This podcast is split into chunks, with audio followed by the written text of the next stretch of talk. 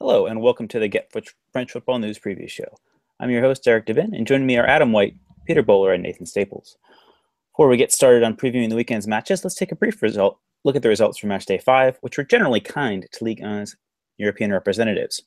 Lyon were the first to play on Tuesday and kept their hopes of progression alive after Alexander Lacazette scored the match's only goal in Zagreb, leaving Lyon with a crucial match against Sevilla in two weeks' time, with a win by two goals or more, being enough to secure their progression. Monaco also got a win, defeating Tottenham 2 1 at home to clinch top spot in Group E with a match to spare, as goals from Djibril Sidibe and Thomas Lemar bookended a Harry Kane penalty. Paris Saint Germain's injury ravaged squad earned a 2 2 draw at the Emirates against Arsenal. Its own goals from Marco Verratti and Alex Iwobi saw a late draw earned, which sees the French champions topping the group with uh, one match to play. In the Europa League, Nice played a rotated side and lost 2 0 at Schalke, confirming their ex- exit from the competition in a spirited, if sloppy, affair. Saint meanwhile, drew on a, a habitual nil-nil draw, uh, which is enough to see them through, and a win against Anderlecht next, next match day will see them top the group as well. Uh, so we're going to start off with a very brief discussion of Lyon's trip to Zagreb. Nathan, I'll pass the host duties here to you very briefly.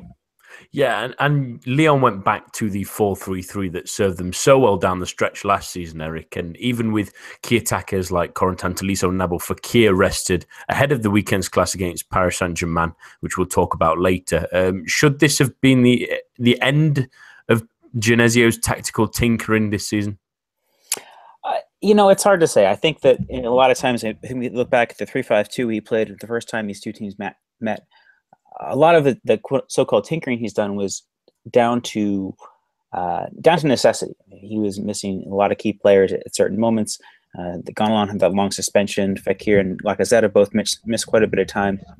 Uh, and I, I, think on the evening, though, it, it, worked. I think that we need to see more from this 4-3-3 because I think it is the most consistent system, and it, I think it does offer the most opportunity uh, for versatility. That is to say, the team are able to, to ride out injuries a little bit better.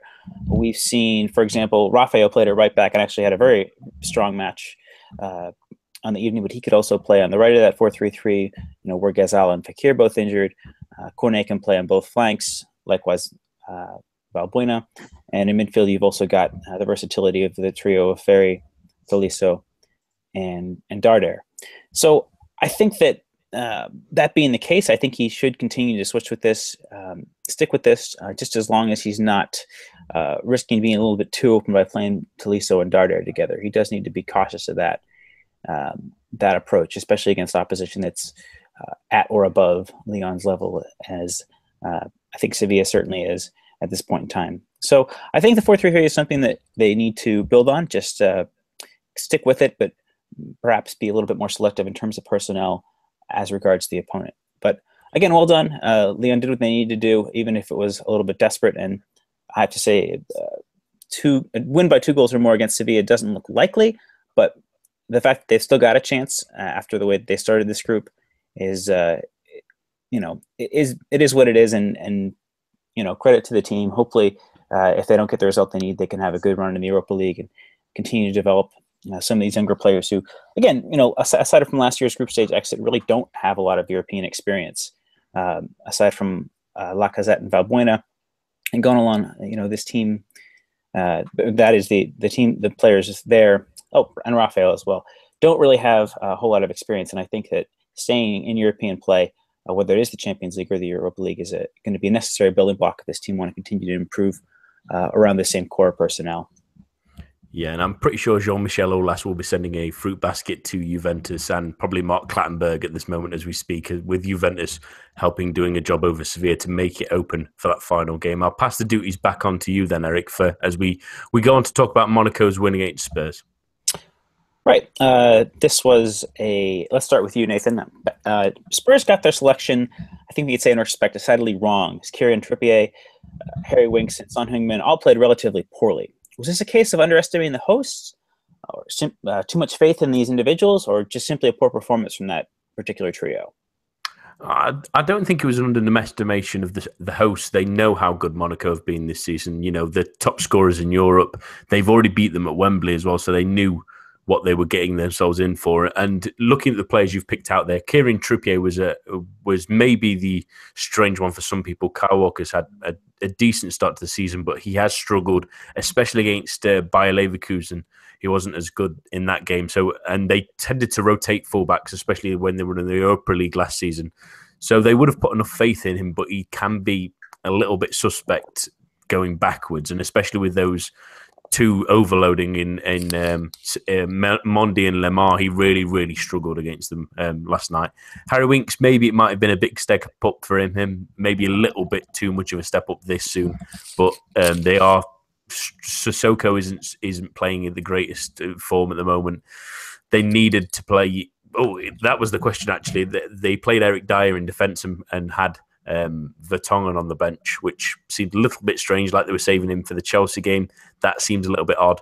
Uh, I mentioned that in the preview that they definitely needed to play Son Heung-min. Um, he was excellent the weekend when he came on. He's had a good start to the season. He adds an extra dimension to the attacking play when they've really struggled in the final third on occasion with uh, Eriksen not hitting the ground running, um, Alli not quite at the level he is, Harry Kane still getting fitness, and they did miss Eric Lamela last night as well. He's he's injured at the moment. That's was a miss, but I don't think it was a case of uh, Pochettino picking the wrong players. I think it was a mixture of them not quite being there, and and in all honesty, an excellent Monaco side, which they were really really good at times. And this could have been three, four, five if it wasn't for Hugo Lloris, and especially that absolutely sensational save from Kamil Glik. It is a wonder save. It might be the best save of the season so far. It's it's terrific. Yeah, I wholeheartedly concur there, Nathan. That's definitely one one to track down for the the GIF watchers. Um, yeah, Danny Rose obviously with Vertonghen. I think Vertonghen's probably going to play this weekend at left back with Danny Rose suspended and Ben Davies injured. There was certainly some tough choices that uh, Pochettino had to make, uh, but I think that uh, perhaps this is a little bit of mea culpa on his part that will I think, serve Spurs well as they seek to continue their upward progression this season. Uh, Adam, let's talk about Monaco's summer acquisitions, though. As, some have lamented Spurs getting their summer dealings wrong, it seems like it's the exact opposite for Monaco. They all performed splendidly. That's uh, the two fullbacks, Mendy and Sidibe, and, and Glik, the central defender. With this added uh, depth and strength in the squad, Monaco are still easily balancing two competitions, but a really uh, strong run of fixture congestion is about to happen. Uh, so, two things: can Monaco keep up their challenge in the league? And secondly, how far can this team progress in the Champions League? Well, I, I, have to say, I'm I've been so impressed with Monaco this season. I I think they're honestly one of the most exciting and most effective footballing units on the continent at the moment. And in terms of the fact that they're both balancing competition, balancing both competitions really well, I think that just shows that Jardim's really got his stamp on the team now. Now that they've got Glik and Mendy and Sidibe have come in, it's looking like his team finally. I know he's been there a few seasons now, but it really feels like he's put his stamp on the squad. So I think they they should set their sights on winning the league first of all. I think PSG are there for the taking. They're taking a while to adapt under Emery. There's still questions over various members of the squad. It's slightly unbalanced the squad. So I think that Monaco are in a real shout if they can keep everyone fit and and they can maintain their form in the league. They they could win Ligue, which would be brilliant. I, I would love someone other than PSG to win the league. Um, and I think the way they're playing, I think only Real Madrid, Barcelona, perhaps that's it. Maybe not even Bayern Munich anymore are playing at the moment in better form than they are, or at least look like they would, you know, wouldn't stand a chance against them or wouldn't have a chance against them if you like. If they came up against them in the Champions League, I'd fancy Monaco against pretty much anybody else. And a few seasons ago, they made the quarterfinals uh, of the Champions League, Monaco, with a worse team, in my opinion, and a team which was perhaps a bit more workmanlike, a good team, but one that was not as not as proficient, not as exciting, not as capable as his team. So I think, given the draw, if they get a if they get a tough a tough draw in the in the in the first knockout round, Monaco, then you know if they get Barcelona or Real Madrid, perhaps Atletico as well, uh, maybe those Spanish teams will will beat them, perhaps. But if I was Jardim and if I was the Monaco squad, I'd be fancying my chances against anybody else. And, and unless they come up against one of those teams, I can see them making at least the quarterfinals. And I, I think they should really set their sights on that. They should be ambitious. It's sort of they're peaking now. I think now that Jardim's got his team together, he's got his squad together, he's got his ideas implanted in them. I really think that this is a team that can really threaten on both fronts. Um, obviously, go, you know, going to semis and beyond is very, very difficult. There's so many good teams in, at this stage, and when the knockout stages of the Champions League come around, that you know they're going to be close games. But if Monaco keep playing the way they are, they've got every chance of of threatening the last four at least. Um, and they could, if they keep everybody fit, given those players that have come in, they've got the, they've continued their strength over from last season. They've got a deep squad. Who knows? They they could win League and, and really do something in the Champions League. So I, I'm very positive about them. I, I keep trying to tell my, my English football supporting fans that um, English football supporting friends, sorry, that that they're the best team to watch at the moment. They're outscoring everybody, and they were going to beat Spurs. I fancy them very much to beat Spurs uh, this week, and they duly obliged. So I've got, I think they're a great side and um, big things for Jardim this season. I think. I, I could not uh, agree more. Uh, but let's move on to the other match involving uh, French and English teams clashing. Uh, now, Peter, I want to come to you first here. Arsenal were uncharacteristically sloppy on the night, uh, misplacing passes and actually ceding uh, more possession to PSG, even playing at home. Peter, what was wrong with the English team on the evening? Yeah, you're absolutely right, Eric. They did look sloppy and uh, and tired for a lot of that game as well. I'm not sure if that's got something to do with uh, the intensity that they've been playing in the in the Premier League over the last few weeks, um, but uh, certainly for the the last couple of games, Arsenal have looked poor. Um, I think their performance against PSG has a couple of factors to it. Really, um, I think part of it would be the fact that some of the players that started for Arsenal last night have not been featuring for the team uh, regularly, if at all. I mean, obviously. Uh, Jenkinson coming in at right back for, for Hector Bellerin, who's been so important to Arsenal this season, and and, and obviously Olivier Giroud as well found himself in a somewhat unfamiliar place in the uh, in the starting eleven. So I think that that's part of it, but but also Arsenal were clearly lacking a lot of their usual fluency. Um, the warning signs were there from the start, really, against PSG. Like like you mentioned, uh, Laurent Koscielny was spraying loose passes. Uh, I think one got picked up by Matuidi, um, 30 yards from his own goal, and then obviously Francis Coquelin gifted the ball to Cavani in a, in a similar position. So it was it was sloppy. Um, really, for me, where Arsenal needed somebody to control that midfield. That midfield. Something that Peter, you're just cutting out a little bit. They didn't do was the sessions stats show. Peter, I'm gonna I'm gonna put you on mute here for a second. You're you're you're, you're screaming out, out for Granit Xhaka. Um, which made it even more, more puzzling that um, Harry, can you mute him from your end? I'm, I'm trying to. there we go. Um, all right.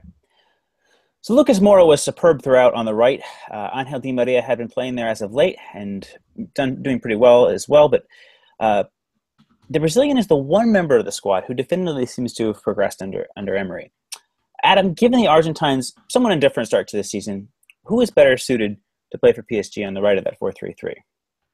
Well, um, it's something that I've been thinking about a lot recently because I think they switched around quite a lot. So, so Lucas started out there this season, Di Maria was on the left, and they they ended up switching around recently, and Di Maria has been much better since moving out to the right. So it's clear that both of them both prefer and are better on the right hand side uh, of the attack, and it gets the best out of both of them. But they both can't play there, which is unfortunate. So I think, for me, I, I think Emery needs to think about getting the best out of sort of the average, if you like, so the average between the two. And I think that Lucas is, although not as effective on the right hand side, is still relatively effective on the left, whereas Di Maria has been completely ineffective on the left. So for me, I would have to keep Di Maria on the right and Lucas, Lucas on the left.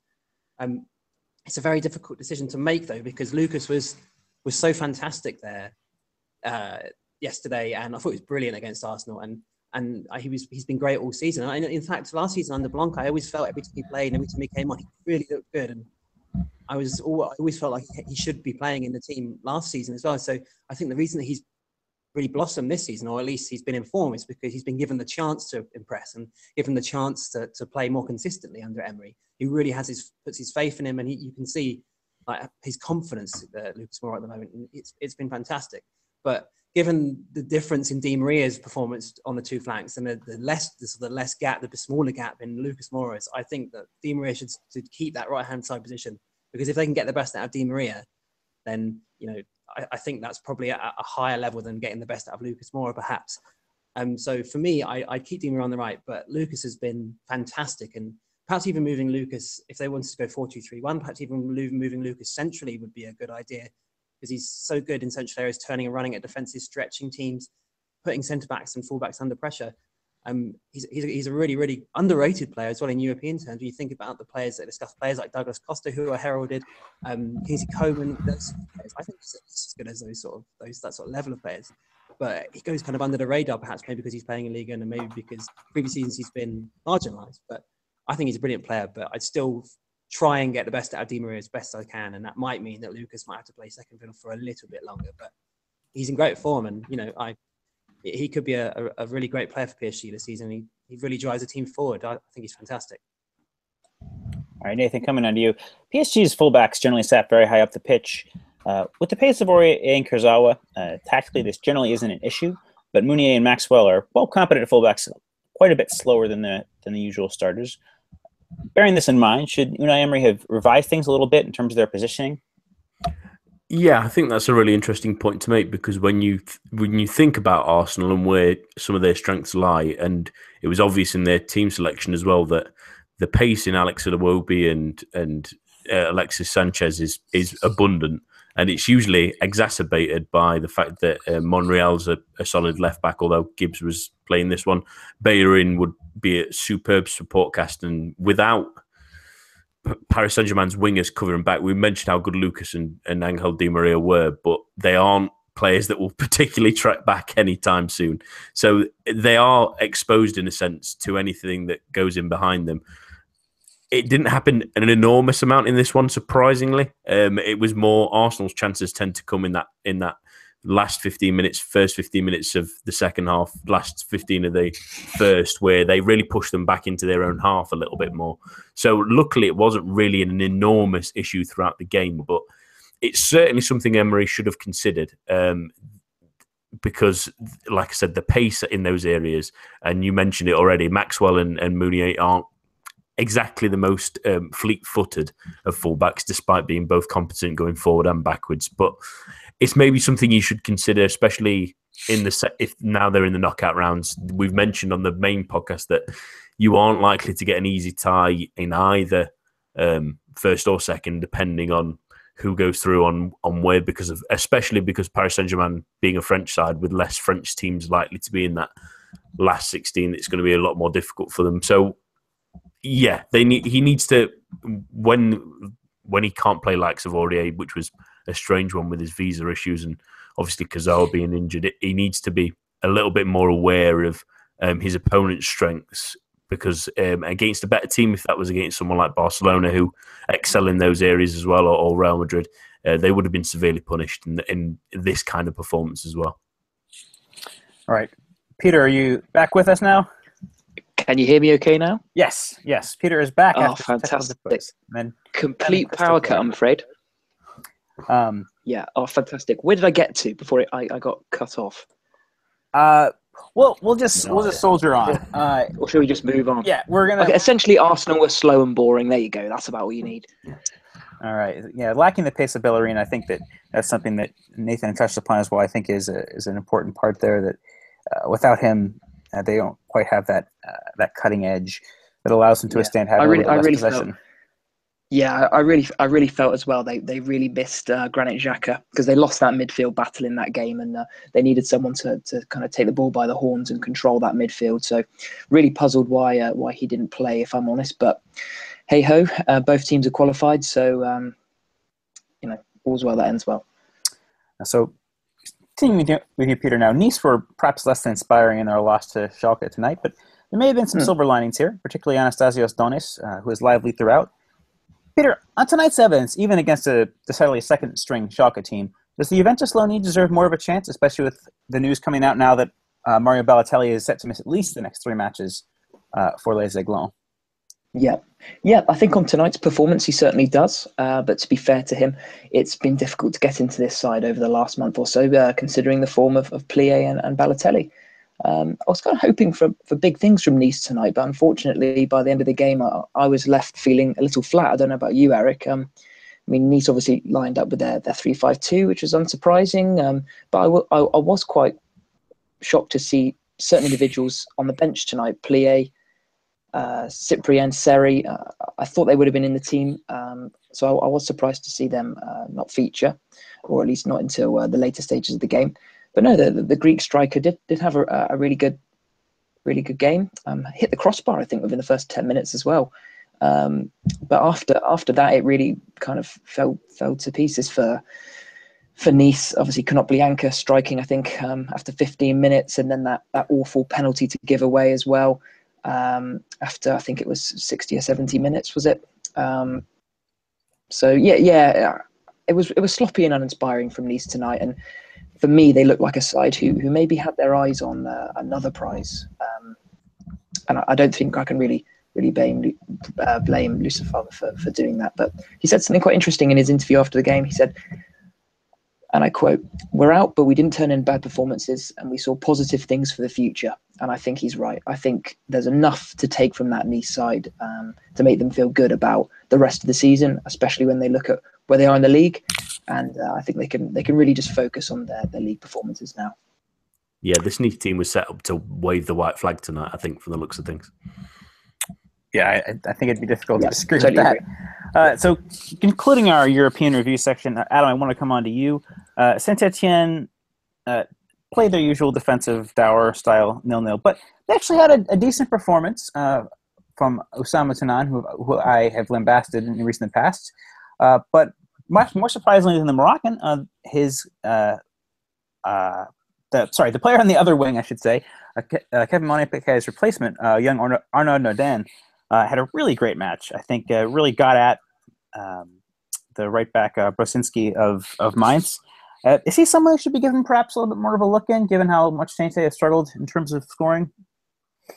Adam, um, possibly. Um, I, I like him. I, I, I like Nordin. I think he's I think he's good, but I think it's one of these situations where um, he, he's very young. He's still 18, and given that uh, Tannane played well. I was I was as surprised as you. I think he had a, he had a great game. Unlucky to not score and win the game for them at the end. And Monnet-Paquet's been in decent form recently as well.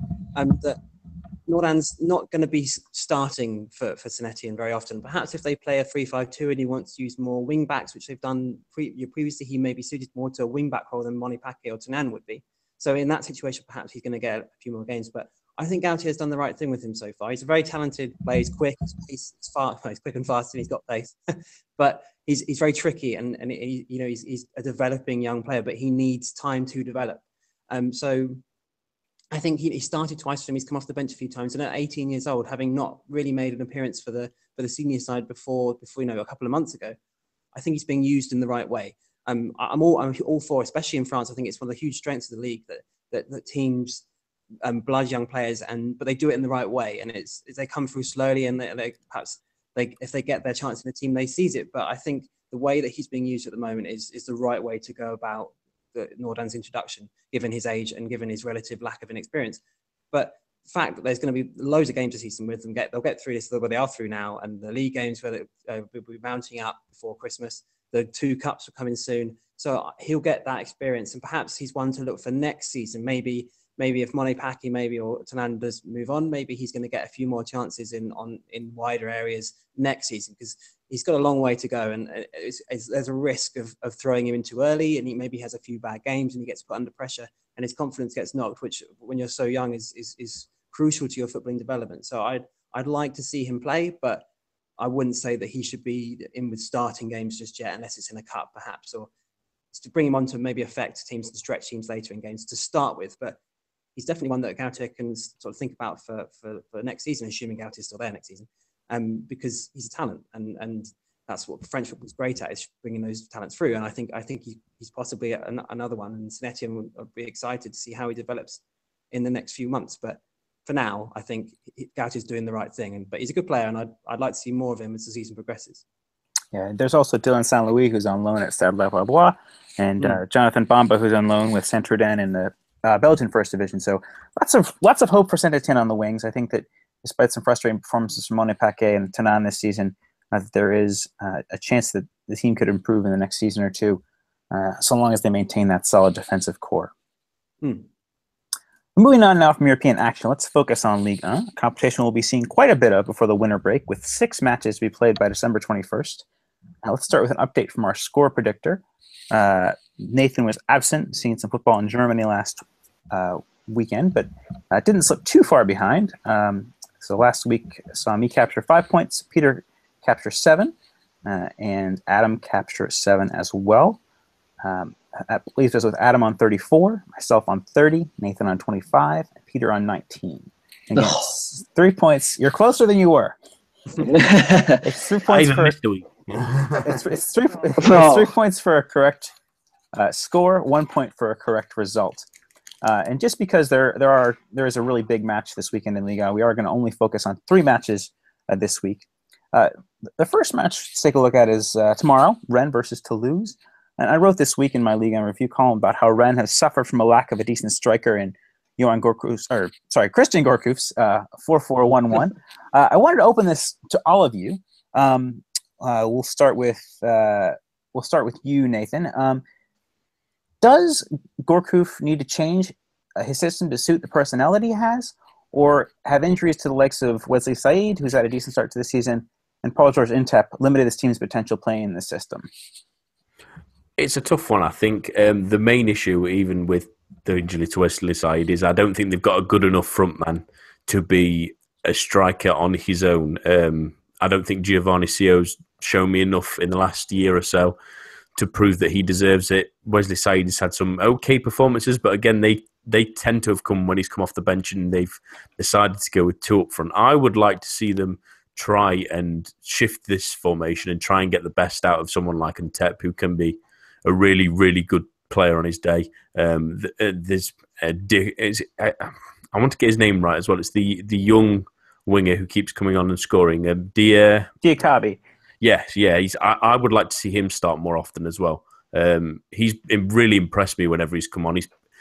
I, I don't want to compare him to the the very good player that they had last season, but he he does have that injection that they see that Ousmane Dembele gave them last year, which is he's not obviously as technically good, and he's he's I don't think he's anywhere near the quality he has, but he does seem to add a pace. He does seem to add um, an ingenuity and a, and a self belief to this this Rennes team that can look really stagnant at times. So. I would like to try and see them y- use those wide players that can be real goal scorers. They've both scored a couple of goals this season. Try and get the most out of them. Um, how he does that, uh, is it in a 4 3 3? Do you play a 4 2 3 1? It depends on what he feels most secure in. Um, but I would try something like that because without a recognised goal scorer and a real a strong front man, they are struggling to really put away teams. in it against the Toulouse side that are slipping a little bit, uh, it may be time to experiment a little bit more to see if they can push further towards the usual European places. All right, Peter, what's your take on Rennes' situation? This, again, is a team which spent quite a bit of money under Philippe Montanier uh, and challenged for Europe t- to the bitter end last season, but perhaps should be doing better given the resources they have uh, in comparison to other clubs in the league. Yeah, I, I- totally agree with that. Um, I also think the, the other problem is the system. Uh, the four four one one, which Gourcuff seems to to stick with, is, is, is something that focuses on a kind of counter-attacking defensive mentality. So it's not surprising that the, the football is the way it is at the moment.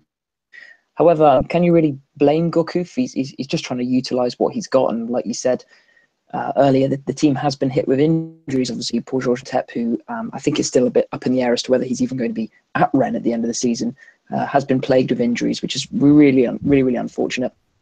I think um, if you look at Gourcuff's Lorient side as well, who who were very defensive, it shouldn't really be much of a surprise to see Rennes shape up like this. Um, my worry, of course, um, is that this kind of defensive style might end up quashing the creativity of of Diakhaby, who um, I really think is, is worth getting excited about. Actually, every time he comes on, he he looks really energetic, and um, he has. Even though we want to try and avoid comparing him to Dembele too much, he does have that kind of um, aura about him when he comes on the pitch. He, he looks like he's going to make things happen in the same way that um, in the Premier League last season you had Marcus Rashford coming on and doing that. So um, I think the system isn't set up to help Diakhaby, but I think Rennes will be good enough to uh, finish the season strongly. All right. And Adam, coming on to you.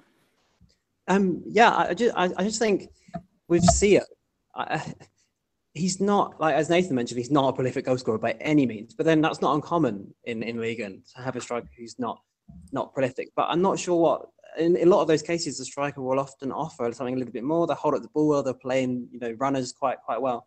But I, am every time I watch Rennes, I feel like often Sio's a bit sort of isolated and, and perhaps doesn't offer the team much in other areas either. So for me, if I was the manager, this is I don't know. It was very difficult to predict how it would how it would go, but I would drop him entirely and I'd I'd move to a, a diamond and I'd look for playing. I'd look for using the wingers Uh, in more central areas, people like Ntep, perhaps play Ntep up front in a pair with maybe Riziki, maybe Diakhaby, and put Gourcuff in behind and use the centre midfielders. Because if you look at their team, the midfield is the strongest area, and and you, both in wide areas and centrally. And I, would try and make use of that, and perhaps use players like Sio and perhaps more out and out wingers like like Diakhaby and to come on and switch the game to maybe go to a 4-2-3 later in games when they need to change it. But maybe if they could they could counter attack and use the pace of players like Ntep and, and, and in central areas, use the creativity of Yoann Gourcuff, and not have to worry too much about defensive responsibilities with those with those three central players.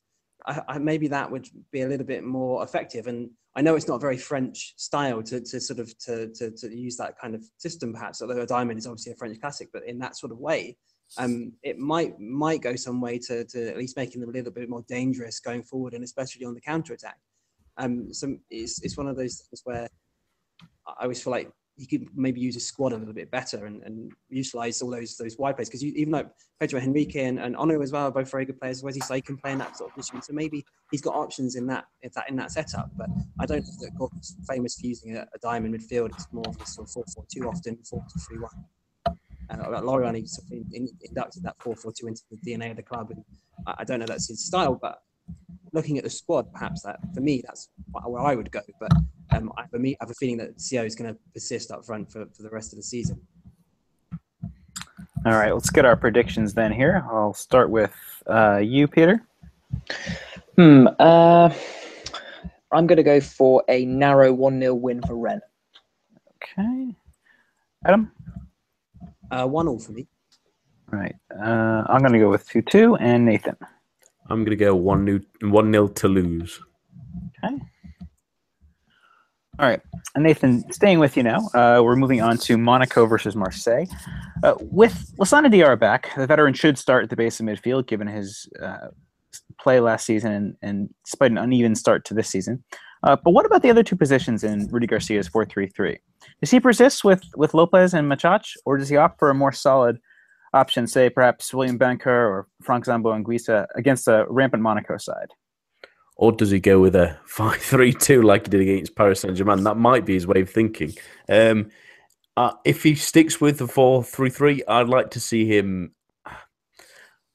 I'd like to see him carry on with Lopez at least. I've been really impressed with Maxime Lopez. I think he's he's got a little bit of a spark to him. He's got really good movement. He he, he tries to get himself involved and tries to create things from that central area that Marseille have really struggled with in the past eighteen months or so. So having him in the side really adds an extra dimension to them and adds a little bit of threat that Monaco have to be aware of. Otherwise, if you're playing Vainqueur and and, and Lass Diarra and Machachou's good, but has not really set the world alight yet at the moment, I think you're being a bit too conservative. But at the same time, is Garcia thinking in this one with Monaco being so dangerous and knowing that a victory, depending on obviously how Nice do, could send them top or could at least push them, keep them close to that that area of the table that they want to be.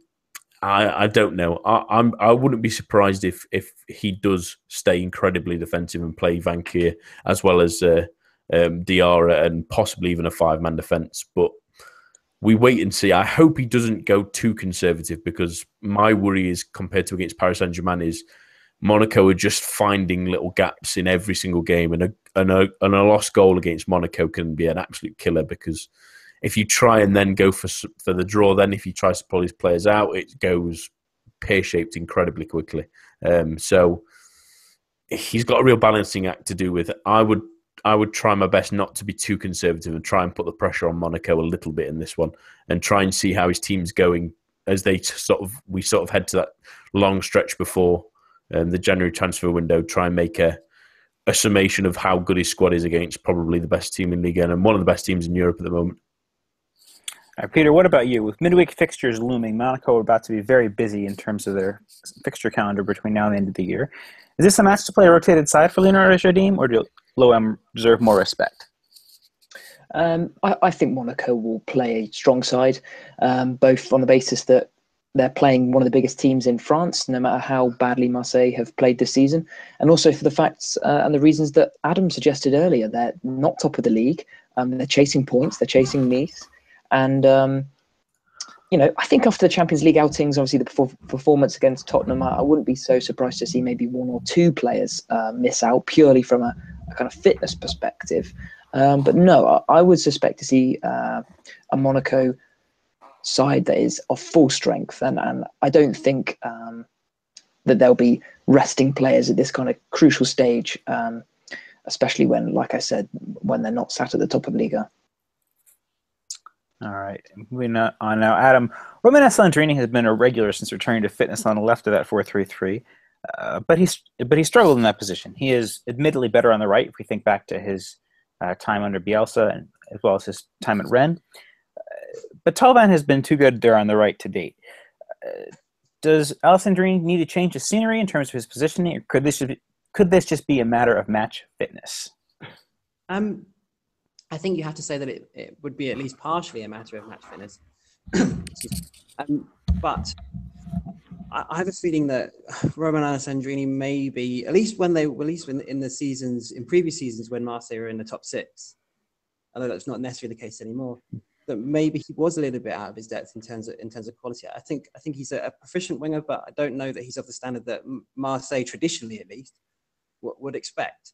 And when you think about that, even though that, even though they even though they sort of dropped down the league now, I still have a feeling that he's he's outclassed by Clinton N'Jie, Florian Thauvin, and by Tefani Gomis. So in the long run, um, I don't see him being first choice. But I think that he's a type of player that could thrive perhaps lower down the league. So I would think that the change of scenery, as you mentioned, might might be a, a better way for him to go. I mean, if you we talk, we talk about the, the January transfer window, he, there are a lot of clubs that will be looking for a winger, workman like a pacey winger like Alessandrini, who's got a lot of experience and is, you know, lower down the league could be really effective for teams like Bastia and Lorient, on those sort of sides. Because I don't think he's going to be starting for, for, for, for Marseille in their first 11. But you have to give him the benefit of that to some extent because he was out for a fair amount of time and he struggled to come back. And uh, given that his sort of beginning of the season, that important period when players are really getting up to speed was curtailed by injury, And there's going to be a lot of effect on like sort of leftover effects. It will take him a little while to get back to, to full fitness. But even so, I'm not sure he's of the quality that Marseille fans would, would expect in, in the long run. Especially Thauvin playing so well. I've been surprised really at how well Thauvin's done this season. So for me, Alessandrini should should think about, you know, trying to revitalize his career and playing every week because I think he's one of those players that probably you know could be effective if he in a, in a weaker side, but playing every week and, and being perhaps a bigger fish if you like.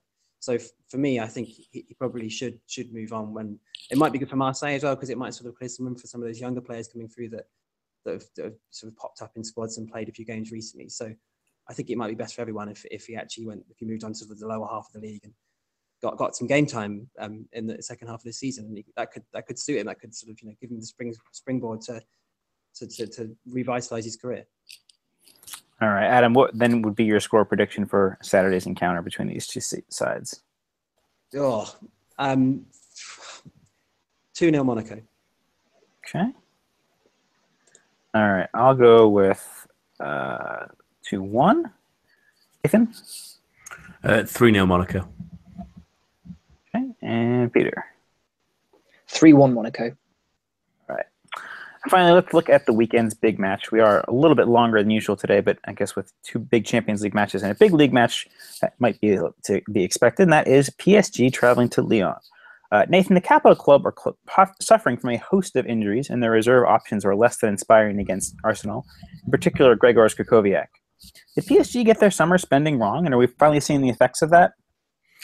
Uh, yes and no. I think that um, some of the players they brought in were not quite the standard that they needed. I think um, Jesé is an example of that, of a almost panic buy to try and get someone through the door that he doesn't seem to necessarily want to be there if he's not starting. There's no way he's going to get past Lucas and Angel Di Maria at the moment.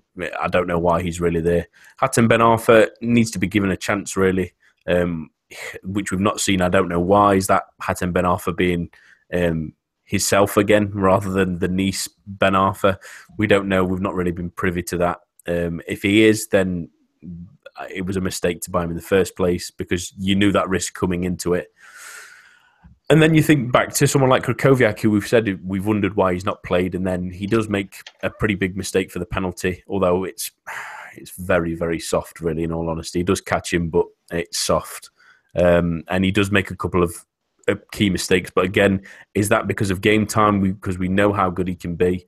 I didn't think that him and Motta necessarily together really worked, although Motta was decent in the first half, I thought, in distribution terms, but it, it was maybe a little bit too defensive.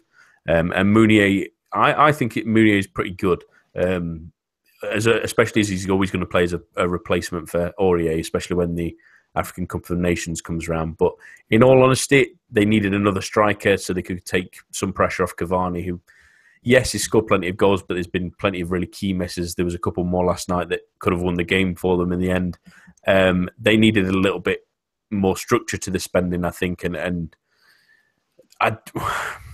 Emery just needs to find a way to fit them in and try and get them playing football. At the moment, he's really struggling to work out what his best 11 is. That's too clear, um, especially from his reserve options not really playing well when they're called upon because he doesn't seem to trust anyone at the moment. So um, it's a yes and no question. Yes, I think they brought some, some of the wrong players and should have brought in extras. But at the same time, Emery needs to do a little bit more for me. All right, Adam. Lyon have improved their form of late, particularly down to their two young defenders, Mouctar Diakhaby and Emmanuel Mamana. Now, the Argentine is a doubt due to a knock that saw him miss this week's game, but can the hosts keep PSG at bay, which is a seeming necessity at this point given their own uneven attack? It's huh, uh, for me looking at Lyon's team. They're, they're they're so weak in defence, and keeping PSG at bay is going to be a, is going to be a tough task. Um, I, I, imagine there's going to be a fair a fair few goals in this game, partially for that for that reason. But the issue at the back is is they're lacking a, a first choice back four, um, and it's very difficult to see whether even Genesio knows what his first choice back four is when when you think about people players like Rafael, who who continues to be a bit of a liability, got himself sent, got sent off against Toulouse, is good going forward but not great positionally. Um, Mbiwa and, and Nkoulou have made mistakes this season, been in and out of the team. Diakhaby's come in, he's only 19, but he's performed relatively well. Jallet's been out injured.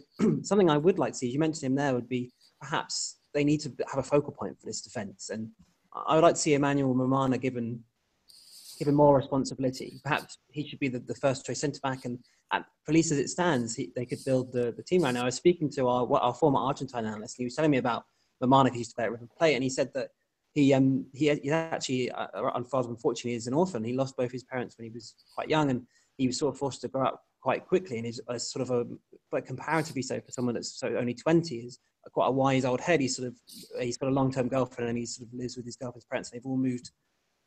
Uh, him and his girlfriend have moved to France together, so he's more responsible perhaps than the average twenty year old, and, and perhaps more has had, had unfortunately grow up quite quickly. So I think he's that comes through a little bit in his performances. He's, he's made a few mistakes, but he looks comfortable, he looks composed, and he's, he's a solid defender. So I think, given the, the weakness of their back four, I'd like to see Mamana given more responsibility and perhaps build that back four around him for now. Um, perhaps it's still an area they need to strengthen in, in the in the in the in the, in the winter and perhaps next summer more more specifically. But I think he's a player that could could really develop into a, a very very good league and centre back, if not more so, and not sort of beyond that. So going back to the original point, I think as it stands, without Mamana and Jallet still injured, they're lacking experience. They're lacking players that are going to going to really sort of fortify that defence, and they have all season. It's been their main issue. So if they can keep PSG out, as it stands. But I think it's definitely the area of the team they need to focus on. You look at their midfield and their forward line; they're so much better. It's definitely something that Genesio needs to think about in terms of transfers and in terms of the way he wants to go about building that back four because it needs it needs revitalizing. All right, Peter, and I, I couldn't agree with you more, Adam. I, I do think that uh, Mamana is, is a big miss if he doesn't play this weekend, and uh, he and Diakhaby really should be looked at as the future. Peter, as we mentioned earlier, Lyon's 4-3-3 looked decent enough against Zagreb. Should Bruno Di Genesio persist with that against this particular opposition, that is PSG, or offer something a bit more solid, perhaps Gonalons and one of Ferri and two start as a double pivot, as he uh, played uh, last weekend against Toulouse. Uh, yeah, I think or, I think he should. Sorry. That's okay. Um, I, I, think he should stick with the four-three-three for me. Um, I've said it before on the podcast that I, I much prefer watching Lyon play the four-three-three. It just allows for so much more creativity from the wide men and from the midfielders. And when you've got the option to play someone in that kind of uh, covering the defence and, and, spraying the ball around to allow the wingers and the more attacking, attack-minded midfielders uh, more space, uh, like Gonalons does so well, um, it, it can work very, very well. Um, I'm not a fan of the three-five-two personally, especially as Adam suggested when the uh, when the defenses or the the centre halves are as weak as they are. Um, I don't think it's a it's a good good formation to play. Mind you, I suppose Chelsea proved that to be uh, wrong week in week out at the moment. So so who knows? But Genesio is, is as as we all know is a somewhat of an unpredictable character. So I'm not necessarily sure what he's going to go with here. Um, he might look at uh, PSG's goal scoring form at the moment and think maybe he wants to go with something more defensive. But uh, for me, Lyon need to, to get some points on the board and they're not going to do that by uh, sticking five at the back. So I think they'll go 4 3 3 or at least that they should go for 4 3 3. All right. And predictions then? Peter, we'll start with you. Um, seeing as this is looking like being the most exciting game of the weekend, I'll go for a nil-nil draw. All right, uh, Nathan. I'm going one all. Okay, Adam. Two one Lyon.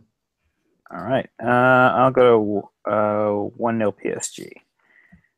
All right, well that is all for this week. Be sure to join us uh, on Monday for our regular pod, hosted by Nathan with myself and Philip, and we'll be back next week. There are midweek matches in Liga next weekend or this upcoming week, so we'll be uh, recapping a select couple of those uh, as well as looking forward to match day 16, which is set to continue next weekend.